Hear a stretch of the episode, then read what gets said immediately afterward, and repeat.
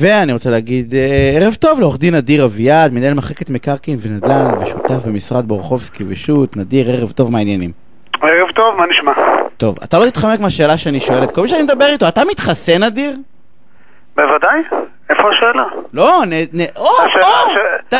בוודאי שכן, השאלה היא רק מתי. לא, בסדר, אנחנו, יש עוד זמן, אבל כשיגיע העת, כשתגיע העת, כשהגיע העת בוודאי. אתה יודע כמה קטטות אה, פייסבוק היו לי השבוע מהדבר הזה? אבל, אבל, אבל החלטתי שאני עונה. החלטתי? ואתה מתחסן אם אני לא טועה, נכון? בוודאי שכן, אני, היה לי, לא, אני לא, אני נגד השתלות של, אה, אמרתי, של כל האח... אה, ביל גייטס וה-G5. לא, באמת, יש קטטות. דרך אגב, ניסיתי להביא לתוכנית מישהו שמתעסק ברטוריקה. כדי, לה, אתה יודע, אתה, אתה רואה את הטיעונים, אתה אומר, תשמע, אתה, אתה, יש, יש קושי בטיעון, כאילו. נכון. ה- ה- אנשים כאילו, אתה יודע, זה, זה באמת, כאילו, זה, זה, זה מצחיק עד משעשע. אתה, אתה הולך לרופא כדי לקבל זה, אז אתה סומך עליו ב-99% מהדברים שהוא אומר לך, הוא אומר לך איך תתחסן, אז פתאום לא. כאילו, אין פה, יש קושי ב... לא, בלא- אבל הקושי כאן הוא מובן לחלוטין. הוא הכל חדש, אנחנו עוד לא יודעים מה ההשפעות. או, החיסונים- אין לי גם- בעיה עם זה, נדיר, שיגידו. אני אומר, גם החיסונים שבוצעו וגם האישור של ה-FDA זה הכל נהדר, אבל עדיין אף אחד לא יודע מה יקרה עוד שנה ממי שקיבל את החיסון אתמול. אתה כי יכול עדיין לבוא אנחנו לא ולהגיד. שאתה חושש, אבל לא להתנגד. להתנגד, אני מסכים איתך, כי בסופו של דבר כולנו רוצים להיות מחוסנים כדי להגן על האנושות, על בני אדם וכולי. אני מסכים איתך, אבל יש אנשים שאתה יודע, נוח להם אה, להתנגד ולהשתלח, כי הם רוצים להישמע ולחשב חשובים, וזה בסדר. ראיתי מכתבי עורכי דין בפייסבוק, כל מיני כאלה שעורכי דין, אתה כותבים הונאות על ה-FDA, אתה מגדילים, אה, איך הם אישרו, מי שילם, שאמרו לביבי בסרט, אמרו לו, זה, אתה יודע, מצאו ציטוטים, בקיצור, עשו מזה חגיגה. תשמע, אבל אני רוצה לדבר איתך על נושא שהוא, שהוא סופר חשוב, בעיניי לא דיברנו עליו עד, עד היום בתוכנית. הוא, הוא רלוונטי בעיקר לדירות חדשות, אה, או לא בעיקר, הוא רלוונטי לדירות חדשות, וזה ד- הנושא של ליקויי בנייה. נושא, כן, נושא כאוב. נושא כאוב מסיבה אחת. כי רוב הדירות החדשות, יש בהן אה, ליקויי בנייה. מטבע הדברים, כשאנחנו רוכשים דירת אה, קבלן, מיד ראשונה, ובמיוחד היום עם הבנייה של המגדלים, היום רוב, אני לא יודע להגיד אם רוב, אבל היום יש אה, הרבה מאוד בניינים רבי קומות, בניגוד לעבר. הבנייה בעבר הייתה בנייה יותר אה, ריבותית, אה, היה מאוד חשוב לראות את הרקיע, את השמיים. היום, לאור הצפיפות האוכלוסייה, המגמה מאוד השתנתה, ולכן גם uh, טיב הבנייה ואופן הבנייה מאוד השתנה. והיום יש הרבה מאוד דירות חדשות, שברובן יש ליקויים כאלו ואחרים, אבל צריך לעשות את ההבחנה בין ליקויים סבירים ללא סבירים, אבל אני קצת אה, מקדים את המאוחר. לא, אבל, אבל, אבל בוא, איך זה, תראה, אני קונה בית מקבלן, אנשים לא מכירים את זה באמת, אתה יודע, ו, ו, ו, וזה, לדעתי, הקבלן גם לוקח את זה בחשבון שהדברים האלה יבואו, וזה לא, לא, זה, זה לא, זה לא קטנוניות, נכון? כאילו, זה לא, לגיטימי, לא, לא, כאילו, לא, זה לא ש... לא, זה לגיטימי לחרט. אני רוצה רגע להתחיל גם מההתחלה, בסדר? בגלל שכל ענף הבנייה והענף של דירות חדשות הוא מוסדר בחוק המכר דירות, גם העניין של אה, אופן ההסכם, אופן הנספחים שיהיו מוצמדים להסכם, הכל, אה, הרוב מוסדר במסגרת אה, חוק המכר דירות על התקנות שלו, והן הוראות שגם אי אפשר להתנות עליהן. בסדר? כלומר, היום כשרוכש ניגש לחתום על הסכם מכר מקבלן, הוא מקבל סטפה של עמודים, לפחות 60-70 עמודים, כולל מפרט שמעטי מעטים קוראים, תתפלא, אבל יש כאלו שקוראים וגם um, נותנים הערות למפרט עצמו, והכל בעצם כדי שיהיה ברור לכל הצדדים, גם לקבלן וגם לרוכש, uh, מה הוא למעשה יקבל בתום הבנייה. כי כשרוכש, רוכש דירה מקבלן, בהרבה מאוד מקרים הדירה עדיין לא בנויה. על הנייר. בדיוק, כי על הנייר, אז אתה לא יודע מה, אז במקום שאנחנו נדמיין, אז המחוקק חייב שיהיה ברור ברחל בתך הקטנה מה רוכשים ורוכשים וכולי וכולי. לכן, התהליך החוזי הוא בהרבה יותר מורכב, מצד שני הוא מאוד מגן על הזכויות של הרוכשים, בניגוד לדירה יד שנייה שרוכש אדם פרטי מאדם פרטי או מחברה. וכשאנחנו מגיעים ואנחנו מקבלים את החזקה בדירה, בדרך כלל מאוד מקובל שמתבצע פרוטוקול מסירה, כך זה מוגדר, שעוברים ביחד עם הרוכש, ואם הרוכש קצת לא מבין את המשמעות של פרוטוקול המסירה, אז הוא חותם בעיניים עצומות, ובפרוטוקול מפרטים את הליקויים שגילו וראו במועד שמוסרים את הדירה לחזקת הרוכש. ואמרת, הוא לא מכיר כי? כי לא... צריך להכיר, לא, זה היה נשמע, כי זה היה נשמע אני- כי אני אגיד חסר- למה. חסר לי פה משהו. אז אני אסביר למה.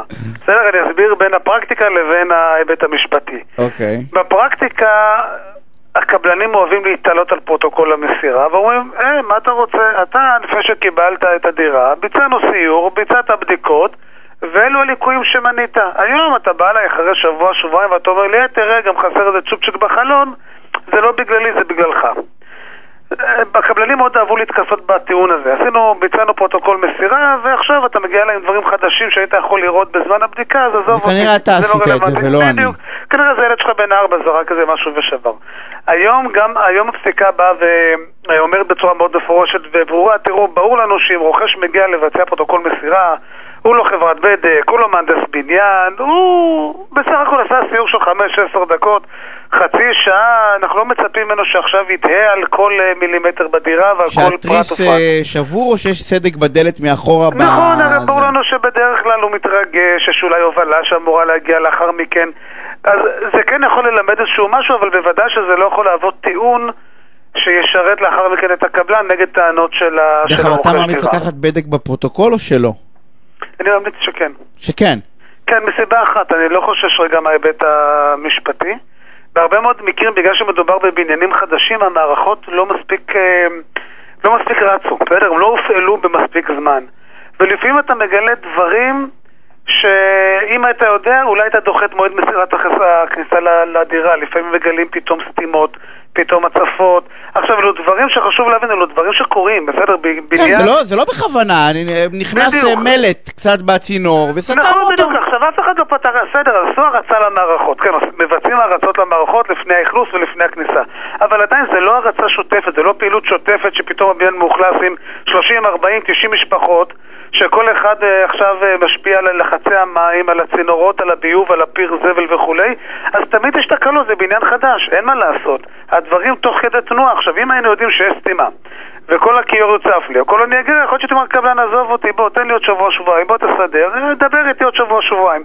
זה גם בסדר. אני כרגע פחות בהיבט המשפטי. אז מי שיכול, יכול מבחינת זמן, כי יקר זה לא יקר דרך אגב, אנשים לא יודעים, אבל לא מדובר ב- בעשרות אלפי שקלים, זה בדיקה ב- באלפים, זה אלפים בודדים. אלפים אלפים בודדים. בודדים, נכון. קנית בית, תרשה לעצמך לקחת באלפים בודדים, חברה, ש- אם יש, כמו שאמרתם, אני לא צריך לעבור מבית לבית, כן?